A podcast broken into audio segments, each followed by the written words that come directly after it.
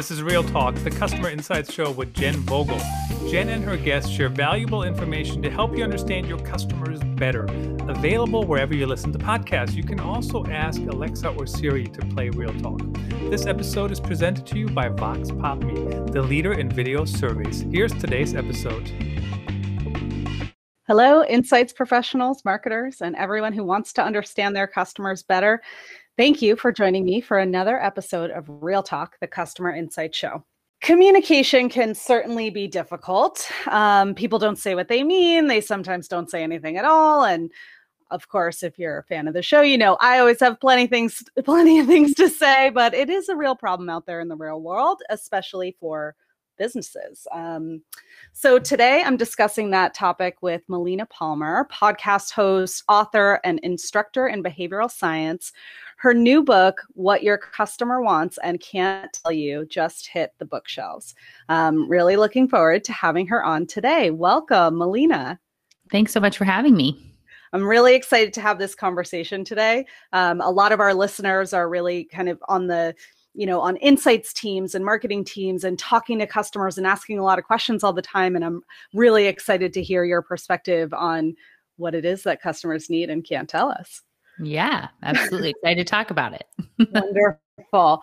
Um, so, what prompted you to write this book, and you know, what gap is it addressing in the market? So, my background, my undergrad is in marketing, and I worked in brand strategy and whatnot for about ten years.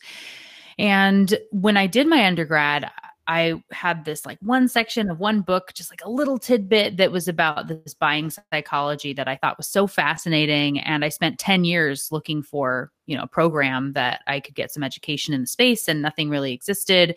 And when i finally found behavioral economics i jumped all in and got my master's and did all of that. And what i realized is that i was very early in the space of applied behavioral economics. And so the field was very academic at that point and really even right now still is quite a bit. And to where the research is very important, uh, but it wasn't giving businesses the tips that they needed to then go do something with it. You know, it's like we did the study and we found this. Isn't that cool? And isn't that cool? And isn't this cool?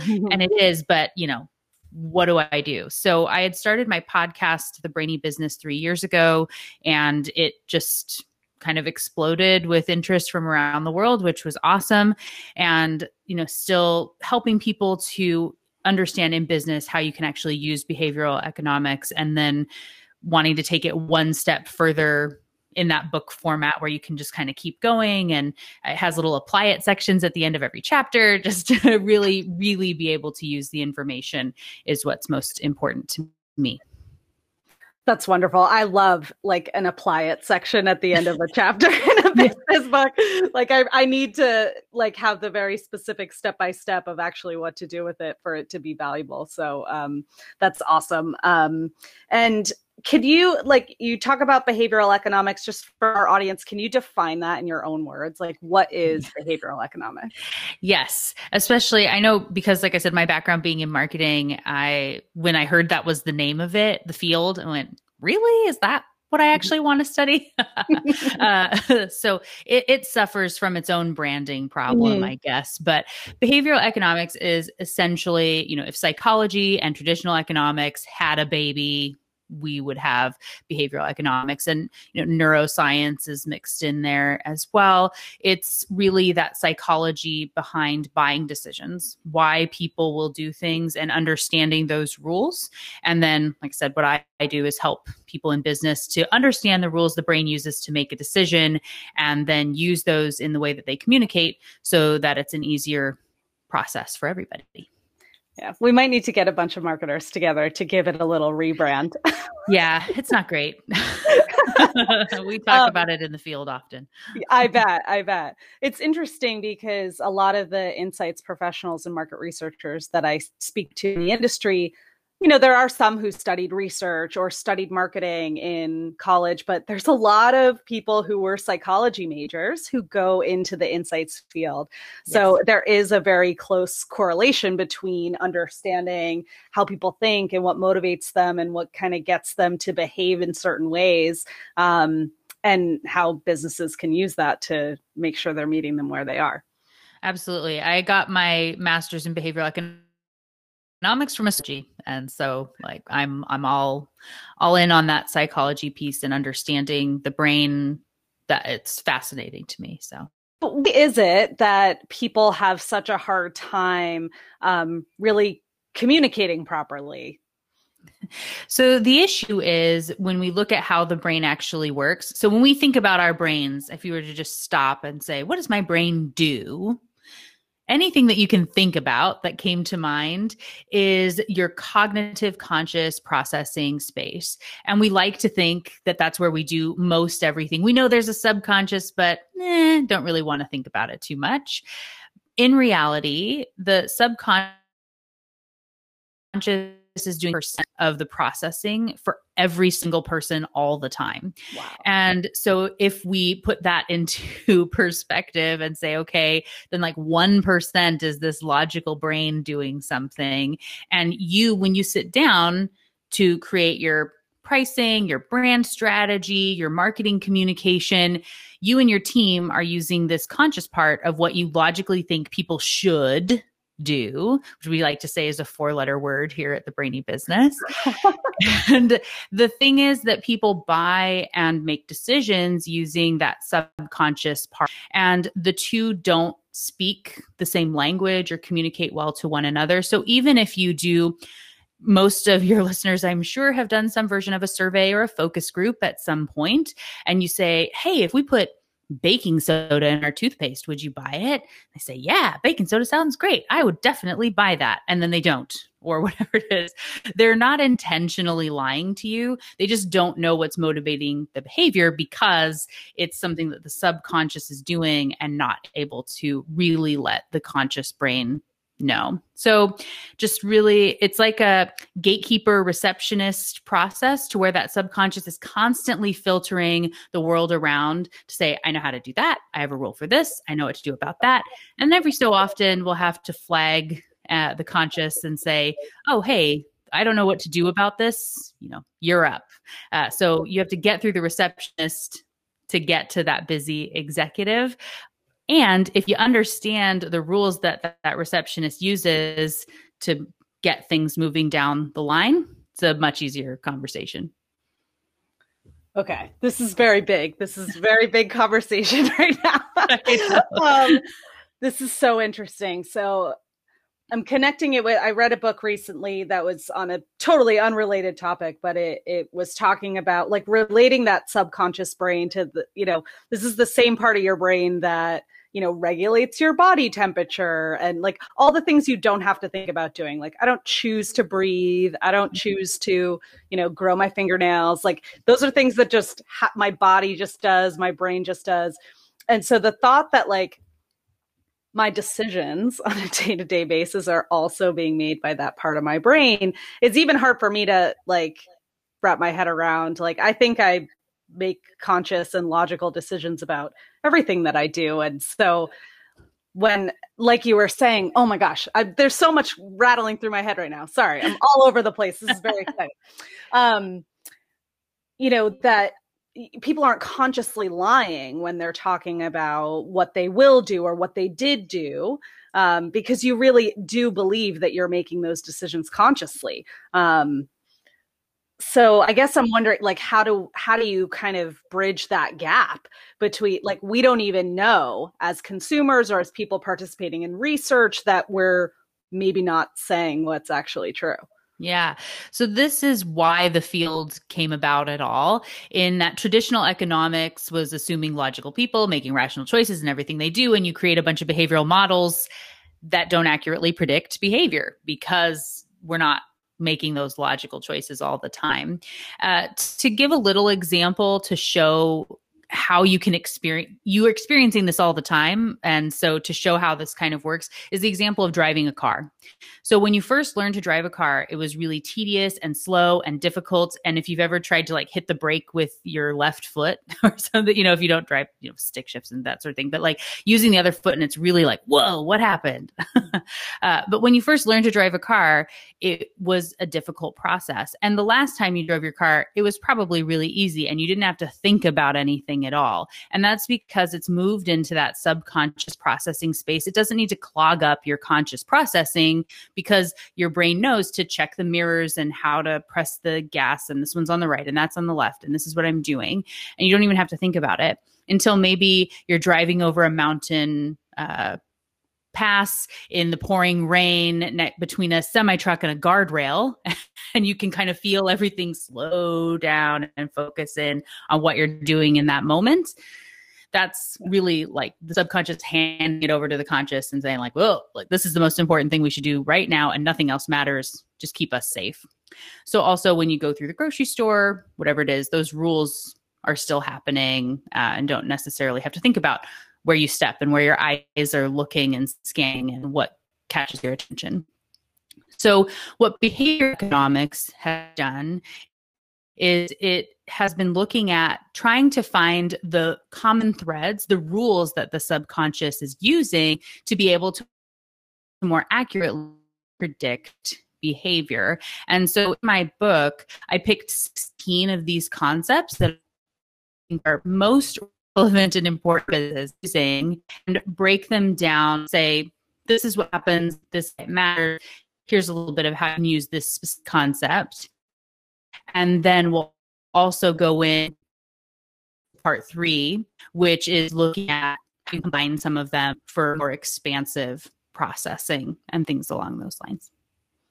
Interesting. So, um, the what you said about driving is so true. Like I I realized that I tried to teach a 16 year old how to drive recently and you realize how much you don't actually know how to drive mm-hmm. because you just do it like yep. which pedal do i press i'm like I, am not actually sure like right. but um so i guess what are the different things that would trigger that handover from the subconscious to the conscious mind like you mentioned like safety right? Like you're driving and it's like so the nice thing is you, you don't have to worry about the handover if you can just focus on that 99% and making it easy to go through the process. So one of the concepts and the first one that I have in this that section of the book is framing. And this is essentially how you say something matters much more than what it is that you are actually saying.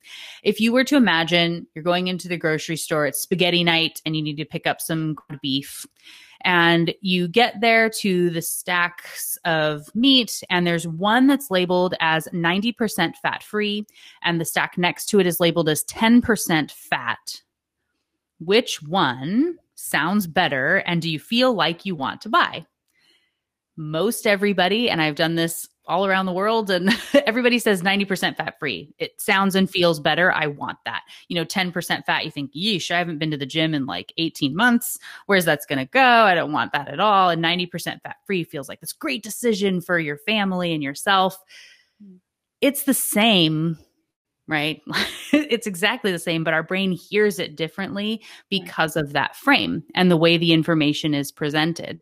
And that tiny tweak can make a huge difference. So, even just in that marketing aspect, looking at where you might be communicating your own 10% fat that you can change over to be a 90% fat free is a huge shift and it just flows to be an easier decision. And especially if you can look at where maybe your competitors are messaging like the entire industry is messaging 10% fat. How can you be the 90% fat free message to where it's much easier to choose you? People don't have to explain why but they're just going to pick that one over the others even if you wouldn't sit down in the focus group and say well that label didn't appeal to me. It made me feel gross.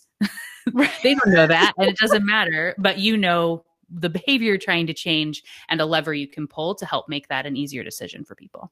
Hmm yeah that's interesting. I think a lot of marketers are always battling with like how do we how do you simplify your message so that people understand it more quickly. And i think a, a, oftentimes what we're saying is like how can people understand it subconsciously mm-hmm. um, you know and, and make it easier for them to make those decisions? Yeah. Um so here's where like you know, I think this is a tricky topic for a lot of our audience here and uh, for the research and customer experience market is, you know, we still want to ask people for their opinions, right? So, like, how does this um, idea that people, you know, can't really tell us what to do marry up with our desire to talk to them? So I'm a big fan of observational research, to be sure, and to where you can actually just see someone the product or walking down the aisle or you know asking them then kind of oh why'd you do that and you know get some answers looking into there's a lot of interesting work with metaphors and things that are getting into different areas of that brain processing when you ask questions i think it is always good to ask customers why they think they're doing something too. So you get an idea and it can uncover something you didn't even know to think about or that was a problem or a perceived problem that needs to be overcome uh, by existing customers or those who haven't bought from you yet. And just don't take the first thing they say as the gospel truth and know that there's good benefit in asking more open-ended questions and learning as much as you can and that testing is really important to where a lot of times people will ask you know would you buy in this one or this one or which ad is more appealing to you and people will in the research study say I don't like this. It feels offensive to me. I wouldn't move forward with it because it's framed as a loss. Um, and I I wouldn't like that and then you go test it in real life and people are and over and over and over again to be more motivated by losses than gains and it always works better right and not always but really it always works better when it's framed in that way and so to still do some testing based on what you find, still ask those questions. Uh, we also have now, so I teach through the Human Behavior Lab at Texas A&M University. We do um, eye tracking and EEG scanning and facial recognition and uh, skin response, all these things that can be looked at at one time where we can get 600 data points per second when someone's looking at an ad or seeing what's lighting up in their brain, all these things. And you can then use that information to see what's actually happening, if their pupils dilated, if they made a just a fraction of a second their face you know you had some brow furrow or something when they were looking at a mm. website so you know their attention is actually bad because they were confused versus you know, saying, oh, well, somebody looked here for a really long time, they must be interested in it. they actually might be going, what? That's not good at all. So, yeah, bringing all that data together is something you can combine with asking questions and that real world application. Yeah. So what I'm wondering now is like, you know, there there are definitely a lot of businesses out there that are using some of the tools and technologies that you've talked about and eye tracking and, you know, emotional recognition and things like that, but it sounds like I guess I'm curious like what sort of skill set should companies be hiring for to be able to analyze this data effectively because it's very different looking at a pie chart of you know, A, B, C, D answer choices in a survey. Right. So the for my book is catered toward people in business who are looking to be trying to do this themselves where you don't necessarily have budget to bring in a team of experts or you don't have the buy-in from others yet and you just want to start using it on your own. And there are a lot of ways that you can do just like that simple framing I was mm-hmm. talking about, right? There are 16 concepts in there that you're able to test on your own and start using. When you if you yourself or if as a company and you're saying what do we do here? You can do that internal approach. You know there are companies that now have a chief behavioral officer or nudge unit as it's called inside some of these businesses to where you're looking at this behavioral science aspect and how it works across your entire organization and really going all in on behavioral science. That is an option. You can also look and say hey, we know we want our marketing to be really effective, just like there are a lot of companies that have an internal marketing department, but they reach out to an advertising agency or whatever it mm-hmm. is, a PR firm, when they really like it's a big deal that this goes right we're going to bring in our big guns. You know there are behavioral science behavioral economist teams that can help to make sure that all this is being brought in like i do that. There are tons around the world uh, and more coming up all the time.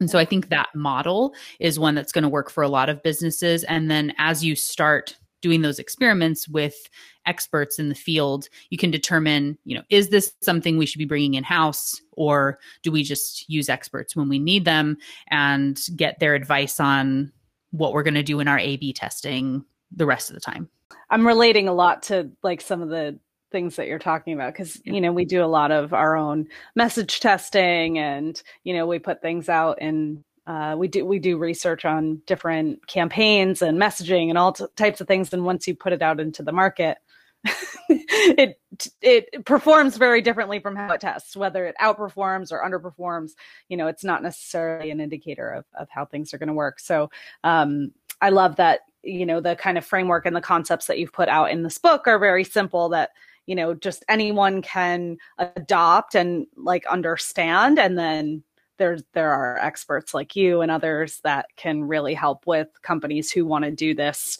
Um, like you said, bring in bring in the big big guns. yeah, definitely. And I like to help. You know, small business is very important to me in addition to i work with big global corporate clients but i also think entrepreneurs need help and if someone is not specifically making sure that they know these things they're going to fall behind and i think that would be a real disservice to everybody. So being able to give this information in a way that people can use even if you're an entrepreneur and it's just you and you want to test with I, I, give it a story in the book of one of my clients who owned a piercing and jewelry shop and how she put in some of our tips on pricing to the way that she was presenting information when people called to ask you know how much does it cost to get ears pierced? And using uh, tips like anchoring and relativity and framing these concepts she had her average ticket size double more than double just by changing the way she had that initial conversation with people and how she talked about her offering, which is exactly the same as what it was before. But that little shift can be hugely impactful. I love how simple you make it sound. Um, I mean, if it was truly that easy, everyone would do it, right? So, yeah, I, you know, give you a lot of credit for what you're doing. Um, but yeah, it, it does sound like it can be very, you know, maybe not easy, but but simple. Um, yeah. and we recently had a conversation on the show with Dr. Graham Kenny about a mix of big data and talking to customers. You know, I guess how does behavioral economics kind of play with the quantitative data, the the customer conversations, um, and you know, understanding behavior as well? Yeah, it, it's definitely so 2020 was a year where I think every single conference was looking at this question of big data and behavioral science and how they go together. And then everything got put on hold. and yeah. so I think that is a place that is very much this like next frontier space of what a lot of people are looking at in the field. I the way I've been talking and thinking about this from a marketing perspective is really if you look at the qualitative, quantitative side of a conversation. So, your qualitative research, and there, of course, are a lot of quantitative things we can do in the behavioral sciences. But if you think about like the new qual is behavioral economics, behavioral science, asking these sorts of questions of behavior and what you're trying to influence and why someone might be doing that and thinking about the brain in that psychological way. And then the quantitative being then looking at the data to see if it did what you expected and looking at data maybe and saying, this is weird. Why did that happen? And let's ask some qualitative research questions. You know, you can be tying those in and think about it in that way as how they work together and they both enhance the other and really but if you you see the data just even giving that example i was saying about the intentional uh, or the focus of attention on a website or something. And so if you say well everyone's looking at this for a really long time your data might show you that or the you know you like to say on the website this page is the best page because people are spending 25 minutes on it and they only spend 3 minutes on all of our other pages. Yeah but I was like, why are people spending such a long time on this page? Is it actually helpful or is it confusing? And how could you make it better? What might be happening? What lever do we want to pull? And you can really balance those out. They work very well together to keep that process going and uncovering the real behaviors at play that you then want to use the proper concepts and then contest and see how it worked on the data side. I love that. I love that there's this sort of look maybe sequential in, in which these different methodologies can work together. It's like, you know, using the qualitative to identify what questions do I want to ask in a quantitative way, and then identifying those areas you don't understand. We see that a lot with our customers where they use qual because they're seeing patterns in the data. They're seeing patterns mm-hmm. and you know, to in order to understand root cause or you know what's driving that data to up there needs to be a conversation with her or you know digging deeper into why. Um, and i think that's really powerful when it's used together. Um, i think we also see a lot of these methodologies sort of merge together where it's you know let's do it all in one study in one project and um, that tends to be you know maybe less effective than that sort of sequential like you know like iterations right? Like different understanding with each step. Yes. Yes. Please don't just do it all in one. it's the same on the mind. I think there are so many that experience to where you know, someone else says like well we're doing the survey anyway. Let's just ask these 25 other questions. We're sending the direct mailer. We might as well put all this other stuff on there. And you would fight against that. And now you have a reason to know why. It just doesn't work very well with the brain. Uh, but same thing when you're doing a test. Just having a single thing you're trying to figure out in mm-hmm. this instance is so important. And i like to talk about that in you know with marketing pieces and you know first steps and things you should be doing is if you look at this one thing and say if people can only do one thing from this piece this facebook ad let's say if i can only get people to do one thing what is it that i want them to do? And to say buy uh, probably isn't the action people are going to take on Facebook sometimes, but not necessarily. So maybe it's about engagement. Is it about a like? Is it about them following you? Is it about a comment? Do you want them to go to your website? You know, if you only get one, what's the most important one? And how can you put every single egg in that basket and really dial in to make it very clear what you're asking them to do and what the next step is so they don't get distracted because you know you're competing with all the other things on Facebook or Instagram or Netflix or other stuff going on in their life all the time. Yeah. And that that entertainment space is not getting any less saturated. no. there's just more and more competition out there between, you know, business and like you said Netflix shows and ads and all different types of things. So um for businesses who maybe are, you know, people in the research industry or whatever, who this is all new to them, a new concept, um, where would you recommend they get started? Like, what would be the first thing to do? It After feels like the, I was going to say, feels like the easy response is to say you should get my book. Yes. Um, so there is that. I also have my podcast, The Brainy Business, which has over well over 150 episodes now and digs in on, you know, I have episodes about the top five wording mistakes businesses make and then it's going into a bunch of the behavioral concepts at play. Uh, there are also specific episodes on like this is what loss aversion is and why it works and some of the research and how you can use it. I also have interviews with experts in the field, uh, or we'll talk about like this is the behavioral economics of Starbucks or Costco. Like what I see when I look at Disney and things that are working for them that you can then relate in your own business. Uh, a lot of those come in in the book as well. But if you just want a little sampling, that's available. And you can also get a free chapter of my book if you wanted to see how that all works.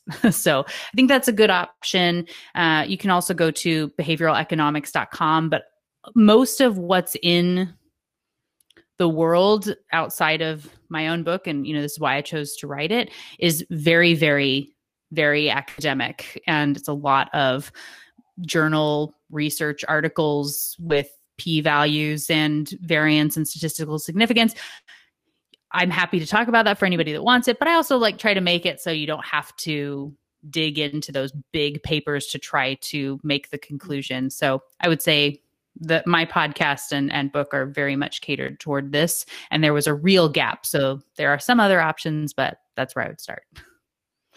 Amazing. Well, I was lucky enough to get a little advanced copy of Melina's book. So I will highly recommend it to everyone out there. Um, and just thank you so much for joining us today. And I think this was like such an interesting topic for me. And there probably are some listeners out there who will dive into some of those academic papers and be really yeah. into it. So go for it. And, um, uh, yeah, this has been a really exciting conversation. So thank you so much. Yeah, thank you so much for having me. I always have links to all those academic journals and things in show notes for the episode. The book has over 200 citations, so there's plenty to go find if you want it. I'm sure some people will take you up on that. well, thanks everyone for joining us today. Don't forget to rate and review our show wherever you listen to podcasts. Next week, I'm joined by Scott Brinker to discuss the Martech landscape. See you then.